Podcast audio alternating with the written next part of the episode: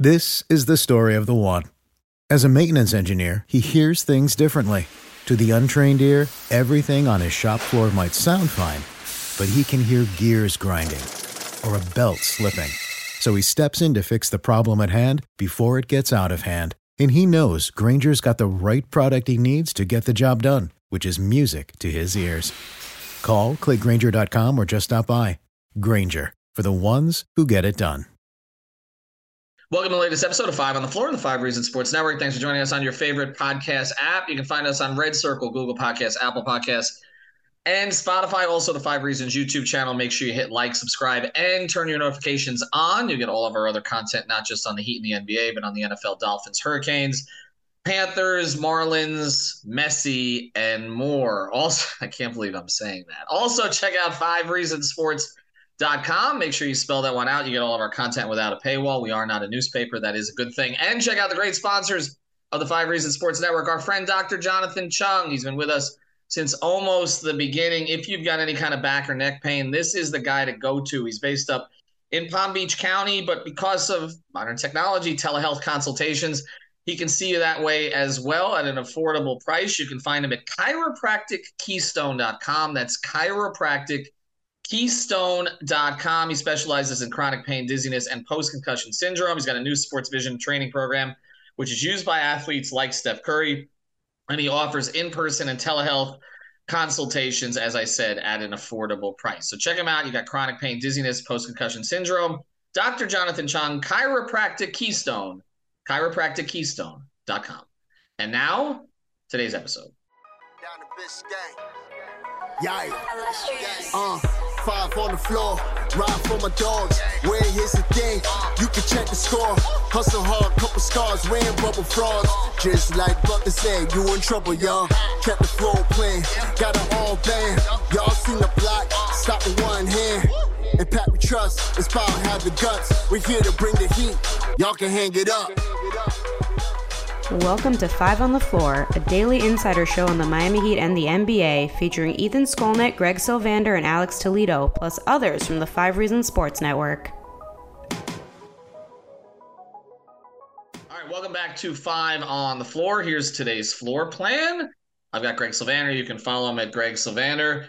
And today, our guest, we are actually starting draft coverage. We never know every year whether to do this or not because it tends to be a total waste of time most of the time because we know how the Miami Heat have typically handled a lot of their draft picks. Although in recent years, Bam Adebayo, Tyler Herro, and Nikola Jovic uh, have come to the Miami Heat. So we'll see if they use their pick at 18 in the draft. And of course, there were a lot of Heat fans who wanted the Heat to tank so they could move up four spots. It seems like that worked out better than the fact that they did not and actually got all the way to the NBA Finals. But today we are joined by Adam Spinella. You know him from the Box and One. You also know him when he's co-hosting with Sam Vecenie, and uh, he joins us here today. He's on the Game Theory podcast. Um, Adam, we appreciate you joining us. And thank you so much for having me, guys. All right, we're gonna go through this, and and uh, this is total disclosure. And I said this to Adam when we came on, and I actually feel that Erik Spoelstra and I are aligned in this. I haven't watched a lot of the players we're gonna talk about.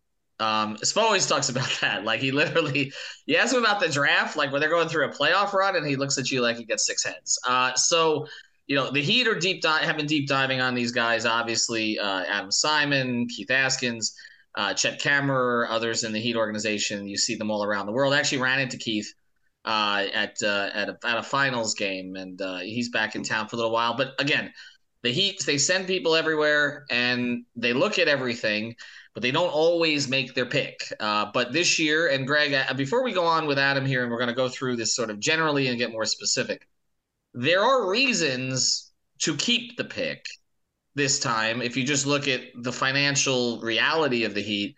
And there's also something we talked about on the podcast last night that there may be a reason to try to get a second round pick or maybe get out of the first round because of the new CBA and the way that these contracts are slotted. Yeah, so essentially what's what's taking place and I'll be brief here so that we don't bore the listeners too much with CBA talk is that they've placed a premium on building your team via the draft and using those um, cost controlled rookie scale deals to kind of slot in players. They want to move away from the idea of getting four super max players on the same team and, and spending out of control. So it's going to basically, by virtue of the way that they've um, in, uh, de-incentivize. I don't even know what the word is. Uh, teams from spending that much, you're going to look to want to build through the draft. So the Heat, in recent years, where they may have just sold off a pick, I'm of the mindset that maybe going forward, it's going to make a lot more sense to hold on to some of these picks and develop these guys because then you have a better chance of keeping them long term. So I do think that the draft will become a bigger piece of team building in general. Not that it's ever not been the primary way to go, but I think even teams like Miami that you think of as a trade and free agent type team are going to have to lean into the draft more than ever. And again, and second round picks, the other part of this, which we won't dive into a ton of those guys, but so we know the Heat typically wait for guys to slip out of the second round. Uh, and then they end up on the roster somehow. And all the agents, as we've talked about, they're all calling everybody with the heat and saying, "Get my guy to you because we know that you're going to develop my guy." And then in a few years, he'll be Gabe Vincent or Max Strus, uh, looking at you know eight, you know eight figures per year uh, at some stage. But second round picks are they're slotted, but don't count against yeah, tax, so, correct? So, the, so you used matters. to have to use exception money for your second round picks. Now you you basically have a rookie scale contract for those second round guys. So it's all you also don't have to like carve out part of your exception to sign a second round pick. You can actually do it independent of that. So that's another incentive to try to get into the second round if you like a player um, and and get them locked up long term. All right, so we might touch on some of those guys or the guys who might slip out of the second round to undrafted. But let's go to Adam here. Uh, and the most general question that we'll start with uh, is this a good draft for a team that's drafting in the late teens? Yeah, I think it's an important question to know. And it, it really is hard to project before draft night sometimes because there are always unpredicted slides or rises that happened on the night of. But I, I like to think of the draft in terms of talent ledges, right? That there's a, an area or a tier here. And then once you get past that tier, things tend to fall off a little bit. This year, I think there's a real comfortable tier in the top 11, maybe 12, the earlier parts of that lottery. You could extend that all the way through the top 14 if you really wanted. But the rest of the first round is really wide open. There are a lot of high variance players, whether it's younger guys who didn't necessarily put together the most impressive one and done campaign and still have some question marks, or older guys who still don't have one box that they've necessarily checked that would lead them to be more of a lottery pick. So there is a lot of depth to be found. It's just hard to differentiate between who's going to go 15th and who's going to go 30th. All right, and I'm gonna bring Greg into more of this in a second, but just for for the listeners here, just so you kind of understand who went in this grouping last year, okay? Because it is instructive. Uh, so last year, let's go from 16 through 22. Uh, you'll hear an interesting name here at 22 and 21, actually. Uh, so last year, AJ Griffin, Tari Eason, Dalen Terry was 18 uh, to the Bulls from out of Arizona. Uh, Jake LaRavia, uh, Malik, I can never pronounce it. Ma- Malaki Branham, Christian Braun, 21st. We just saw he, well, we saw him yesterday pouring tequila shots into people's mouths at the parade. Uh, so that seemed to work out okay. and Walker Kessler went 22nd last year and ended up on an all rookie team. So again, you can find players, but every draft um, is a little bit different. Greg, go. I'm gonna go. I'm cutting straight to the chase. We have names that I want to talk to you about specifically, but from your perspective, without me uh, greasing the wheel with a name and putting it in your head, who are your favorite players that you're looking at for Miami at the 18th spot? I, I want to also tell the listeners uh, about Adam's Substack at Box and One. It's super um, great informative content. I love it for the draft. I am a subscriber. Uh, all the YouTube scouting videos are awesome. So I'm trying to give you as many plugs as possible because they've been invaluable as we try to catch up on the draft. So as you've done way more homework than Heat fans and me and Ethan, who are the guys like around 18 that you think are really good fits and players that you would expect may be there for Miami at 18? Well, first of all, Greg, thank you for the kind words and, and the shout out there. Um, as as we're looking at Miami in particular, I think this is a team that can draft a little bit more for fit and always seems to draft a little bit more for fit. Obviously, making the NBA Finals this year means that they have a lot of aspirations of getting back there next year and believe that you know there could be some roster changes or overhaul that takes place, but at least knowing with the crew that they have in place, they are capable of getting there means now you can look a little bit more towards bringing in players that help you sustain that window a little bit longer.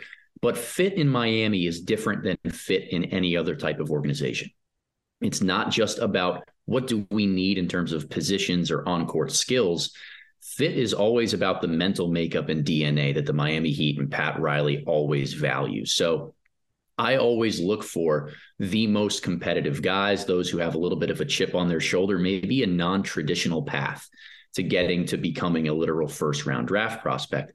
And the guy who checks all of those boxes while also being a really smart on court fit is Olivier Maxence Prosper, the wing who went to Marquette. Uh, not the sexiest offensive player, so to speak, like a, a up and down shooter throughout his career has made a few mechanical tweaks to the point where his catch and shoot game seems more sustainable right now.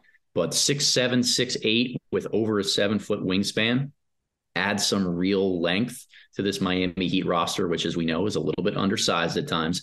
And he has real positional versatility. He can guard at the point of attack a million different types of players. He can switch on ball screens and really chase guys over the top. He was great against power scoring wings in isolation this year.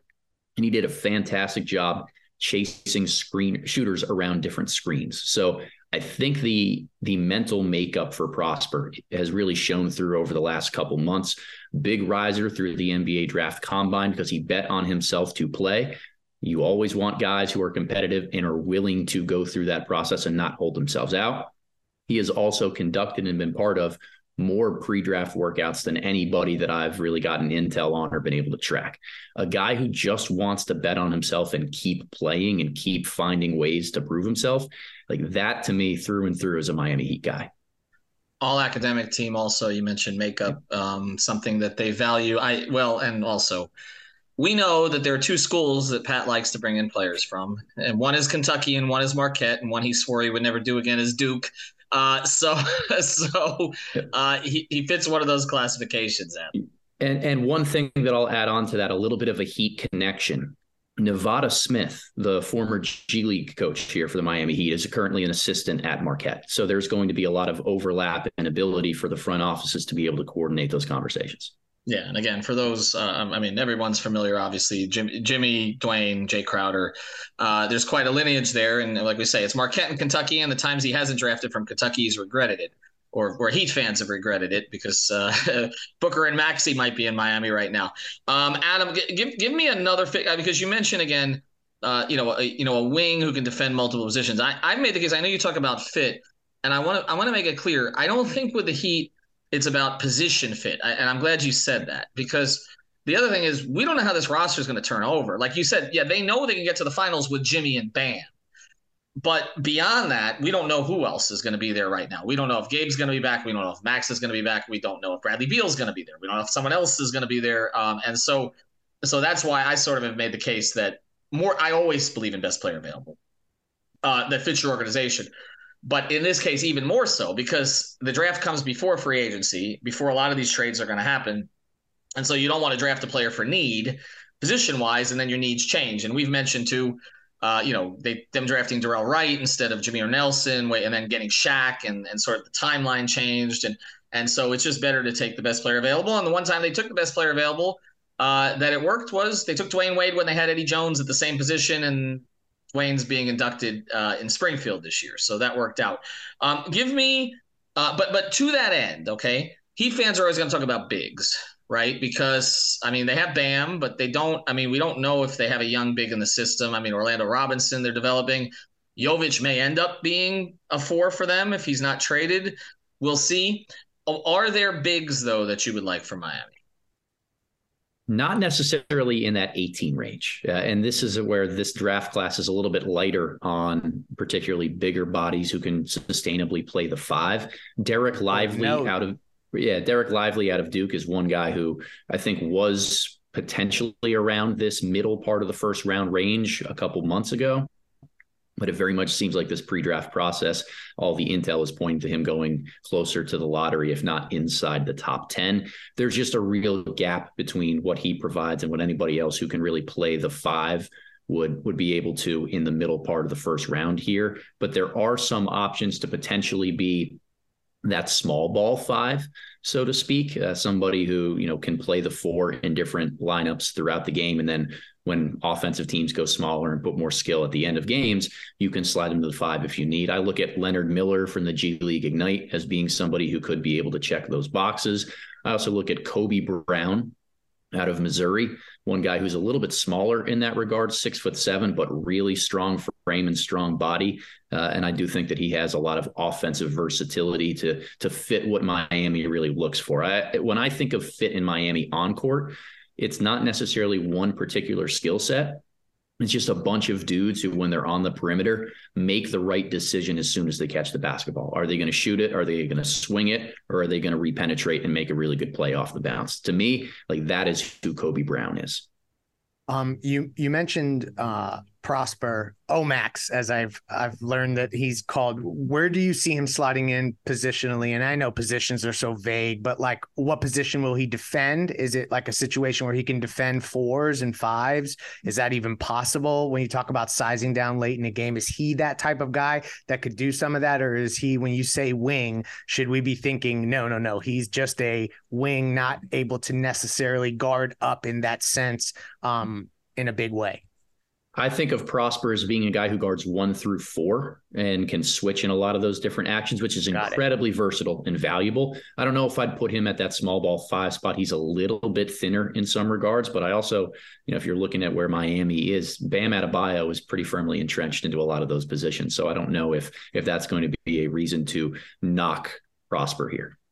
All right, we're going to go through some more players here after the break. I know Greg's got a bunch to get to, and then we'll get to the players that probably will end up starting for the Heat in the finals, the undrafted free agents. Uh, so before before we get to that, we do want to mention another great sponsor of the Five Reasons Sports Network, and that is Water Cleanup of Florida. Okay, we know in South Florida. Uh, obviously, hurricane season always around the corner, so you could get flooding then, but it can happen anytime. You can get leaks in your house, mold, any of that great stuff that we love to talk about here. Reach out to Michael, Robert, and his team to get you cleaned up. You can find them at WCU fl.com, WCUFL.com. Water cleanup of Florida. You can also find more than 70 plus five star reviews on Google and various other places because they do honest work. If they can't do the job, they will tell you. But again, most of these jobs they can take care of. They're based in Boca Raton, but they service uh, the entire area where they were helping out during the hurricane and all that, all the way out in Fort Myers. Reach out to Michael and his team, 954 579 0356. That's 954 579 0356 and ask them about their preventative maintenance program because we know insurance companies don't always take care of you after the fact. So get on their list and get their your primary maintenance taken care of. Okay, so that when you do when something does happen, at, or you prevent it from happening, but if something does happen, at least uh, you know you did everything that you possibly could. Fully licensed, insured, and certified building contractor. Reach out to him. Water Cleanup of Florida, Michael, Robert, and the team, 954 579-0356. If you've got the schmutz, they got the guts.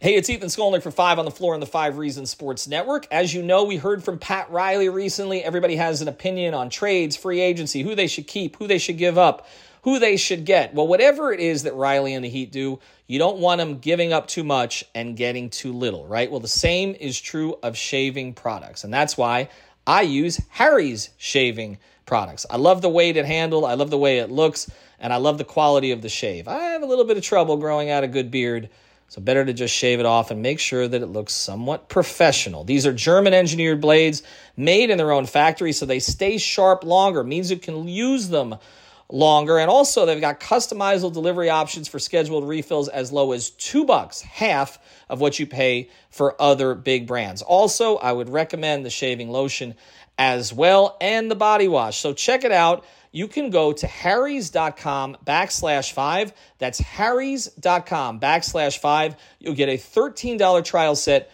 for just three bucks. Again, don't pay too much and get too little. Same is true of shaving as NBA transactions. Harrys.com backslash five for your $3 trial set. This is the story of the one. As head of maintenance at a concert hall, he knows the show must always go on. That's why he works behind the scenes, ensuring every light is working, the HVAC is humming, and his facility shines. With Grainger's supplies and solutions for every challenge he faces, plus 24 7 customer support, his venue never misses a beat. Call quickgranger.com or just stop by. Grainger, for the ones who get it done. All right. So speaking of guts here, I, before we get to some of these players, just curious, Adam, um, what did you think of Nikola Jovic before last year's draft, and did you think that uh, Miami was a serious possibility for him?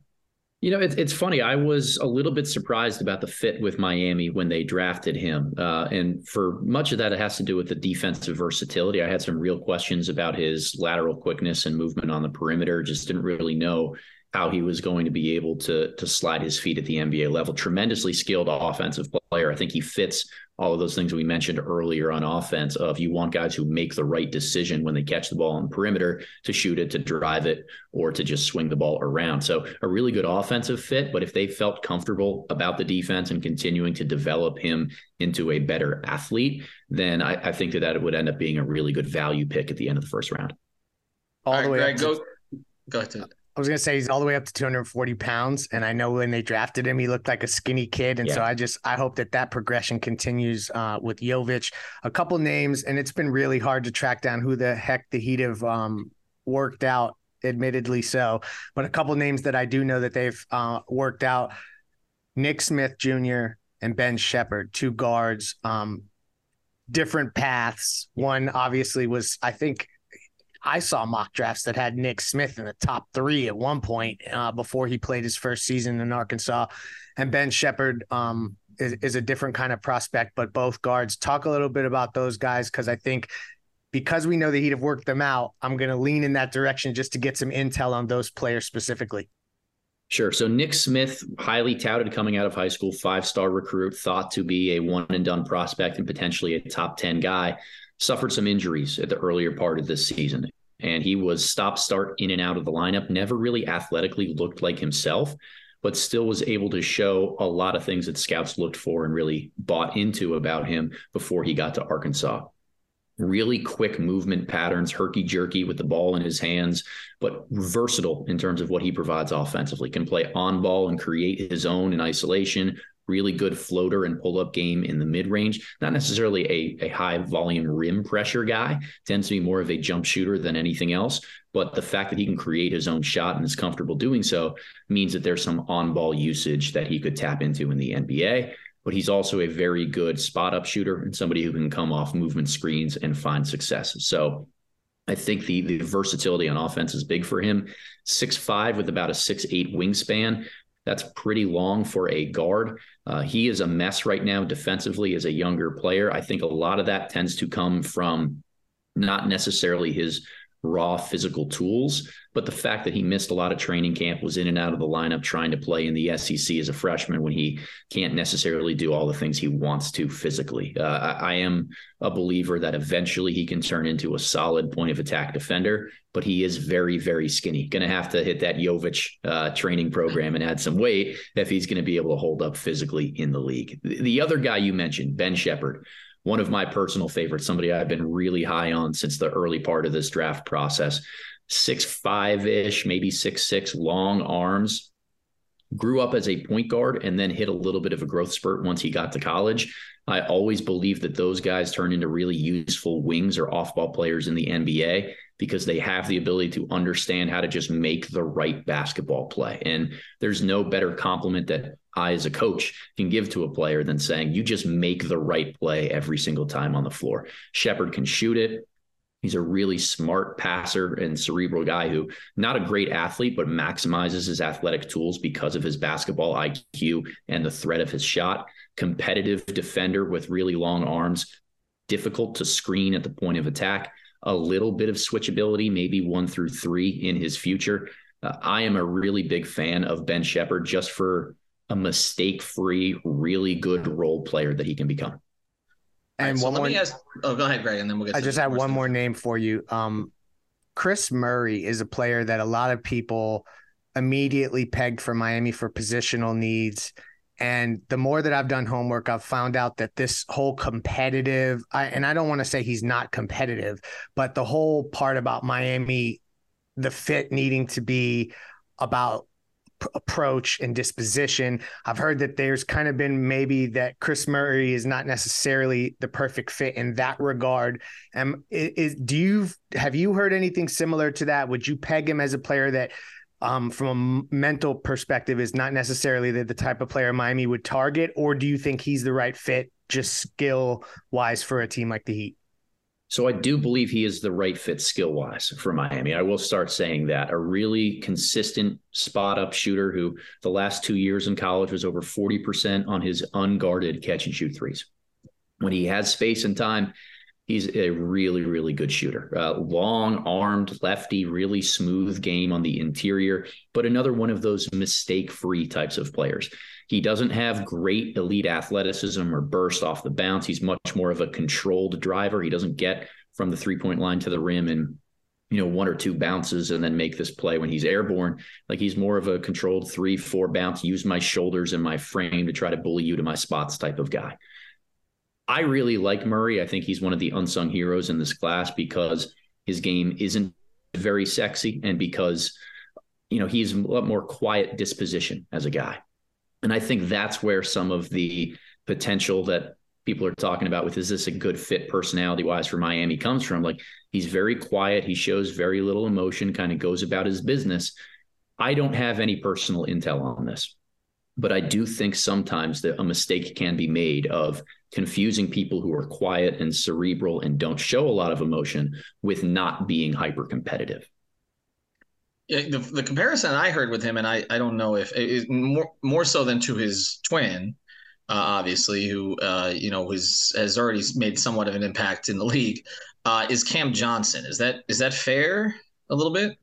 I think Cam is probably a little bit better of a movement shooter. He's more fluid hips in a lot of different ways, and and there's more versatility to the way that he knocks down those threes. I think Kris is much more of a has to be spotted up on the perimeter, not running him off of screens, not necessarily a pick and pop type of guy. Um, but I, again, I, I, think there's real value in having a guy who can defend threes and fours on the defensive end, knock down a bunch of shots, and just play a mistake-free brand of basketball when he does have to do something with the ball in his hands. All right, uh, we're gonna we're gonna go through. I, I got one more question here, uh, and we appreciate your time, Adam. And then I'm yeah. gonna let Greg close it. We do want to mention one more sponsor here. It's Prize Picks. Use the code five, get your initial deposit matched up to $100. Everybody's like, well, what are we playing now? The NBA is over with.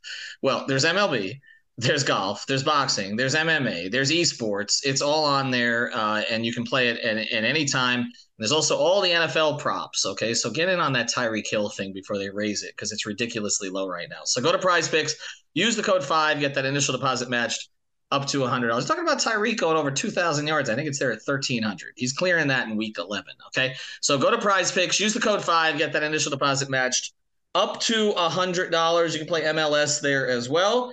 And again, uh, Prize Picks just rated one of the fastest growing sports products in the country. Make sure you're using our code. All right. So here, here's the question because, again, this, this cycling back to the beginning of this, if we talk about some of these specific players in your view, is there that much of a difference between who the Heat might be able to take at 18 as opposed to just getting out of the first round entirely and maybe trying to buy a second round pick somewhere between, say, 31 and 40? Is it that much of a drop off? Yeah, I always think that drafting is about informed bets, right? Like nobody knows exactly who's going to turn into an NBA caliber rotation player or star. This is all about looking at the data and the information that we have and trying to make a decision on who's most likely to get there. The earlier of a draft pick you have, I think the more control you have over trying to find those guys. The value Miami has extracted out of the second round in the undrafted pool is about finding marginal inefficiencies, right? Like guys who are continued to be cast off and not seen as those types of players I still think there's value in having that first round pick because you get to take that higher upside swing, so to speak. Find a guy who has that ceiling to really tap into of being a Jimmy Butler, a Bam Adebayo, a Tyler Herro someday. It's just so hard to find those type of alphas when you wait into the second round and and then all the way into the undrafted pool. So those are great ways that Miami has continued to find value in getting the right role players for this roster. But long term, you need to have a, a, first round pick every now and then to see if you could find that guy who's going to be a staple of your organization. And it'll be interesting to see if the Heat keep their pick. I think a lot of people expect them to, but then the Bradley Beal stuff has popped up, and that would obviously um, could shake things up, and and we don't know where it'll go. So just generally speaking, uh, picking your brain about the second round, about some of the guys that may go undrafted. A few names that I wanted to specifically uh, bring up. Jordan Walsh is one of them. Uh, I don't know where he necessarily will get slotted in. Um, and then anyone else that you think is going to be late in the second round that you think has that competitive fire that we've talked about that that heat dna or even guys that are going to be undrafted? Like i know the heat traveled and watched uh, marcus sasser a ton this year and scouted him heavily. They haven't worked him out. But like i i'm interested just those guys that i see mocked later who are your favorite targets from a heat dna perspective yeah. So first on Jordan Walsh, I think he fits a lot of those tools and topics. A really competitive guy, Swiss Army knife of a defender, multiple positions, strong and physical, great on ball and off ball. The worry with Walsh, and one of the reasons why he's not really mocked in the first round in a lot of places, is a jump shot. He's doesn't have any major mechanical flaws, but he doesn't knock them down at anything close to a, a, consistent rate. And to me, that's a worrisome sign. When you can't see what you need to fix in order to get him better, you kind of lose some hope that he's going to come around as a shooter in some regard and just think that inherent touch isn't there. But as a defender, a competitor, Walsh checks a lot of boxes and I believe is going to end up being drafted somewhere in that top 40. I love that you mentioned Marcus Sasser for the competitive stuff. Again, like another tougher guy when you look at what wins in the modern NBA positional size. The Denver Nuggets just kind of won a title by having nobody in their rotation who's shorter than six foot five. And Sasser, who's six foot, maybe six foot one, really competitive, skilled on the offensive, and one of the best point of attack defenders over the last couple years that I've evaluated but how valuable is what he brings to the table in terms of being able to contribute to a postseason series. So I understand the fit between organization and player, but I don't know if that helps pry open the title window a little bit longer for Miami. That might be something that has to do with where they view Gabe Vincent's next contract and, and kind of free agent status coming up here. I'll throw one other name of a competitive guy who I think fits Miami just with that non traditional mold Omari Moore from San Jose State. Uh, really athletic guy, a little bit longer armed than you'll see for a lot of like combo guards, guys who play the two. He gave some really good players in high major college basketball fits this year with the way that he was able to defend them. I think he's really smart in understanding game to game what type of game plan he has to have in order to shut down his assignment that's one of those little micro skills things that stands out to me of being not just valuable for the NBA, but something a team like the Miami Heat would value. Somebody who comes in and can tailor make what he's going to do on any given day based on who he's guarding. I think the jump shot needs just a little bit more work. We've seen guys continue to progress as they get into the league in that regard, but he could be one of those chip on their shoulder, continue to earn my way up guys who has no problem going to the G League for the first year or so, and then turns into a really reliable rotation player years two, three, four in the league.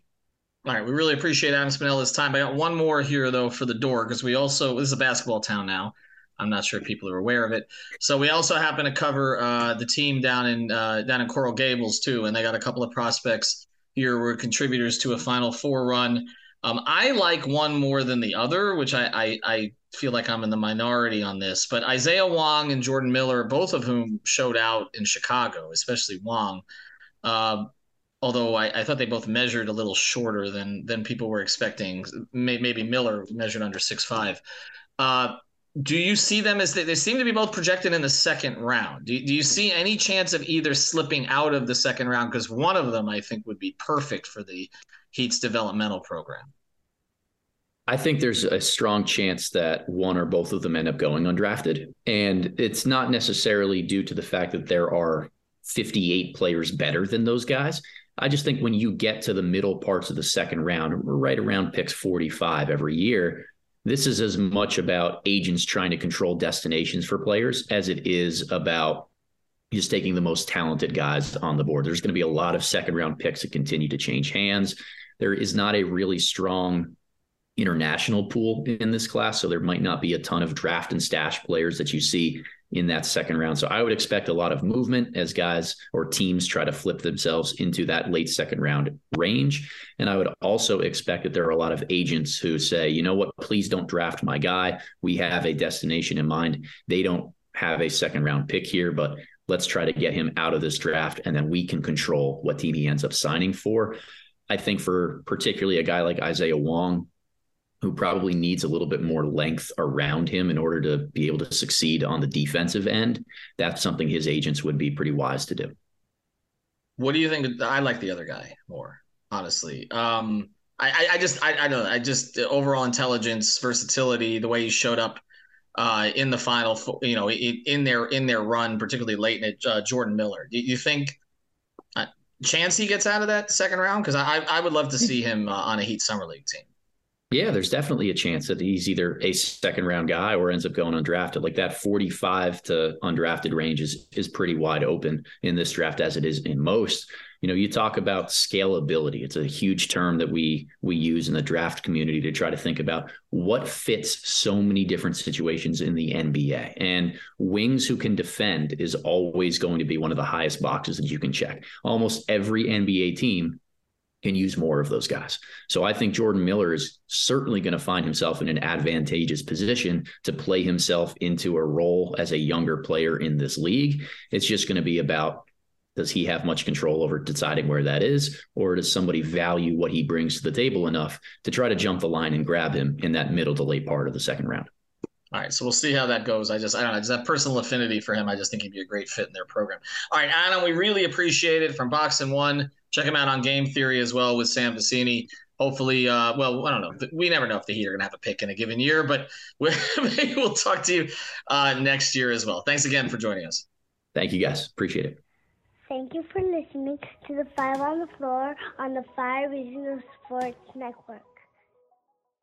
This is the story of the one. As head of maintenance at a concert hall, he knows the show must always go on. That's why he works behind the scenes, ensuring every light is working, the HVAC is humming, and his facility shines. With Grainger's supplies and solutions for every challenge he faces, plus 24 7 customer support, his venue never misses a beat. Call click grainger.com or just stop by. Grainger for the ones who get it done.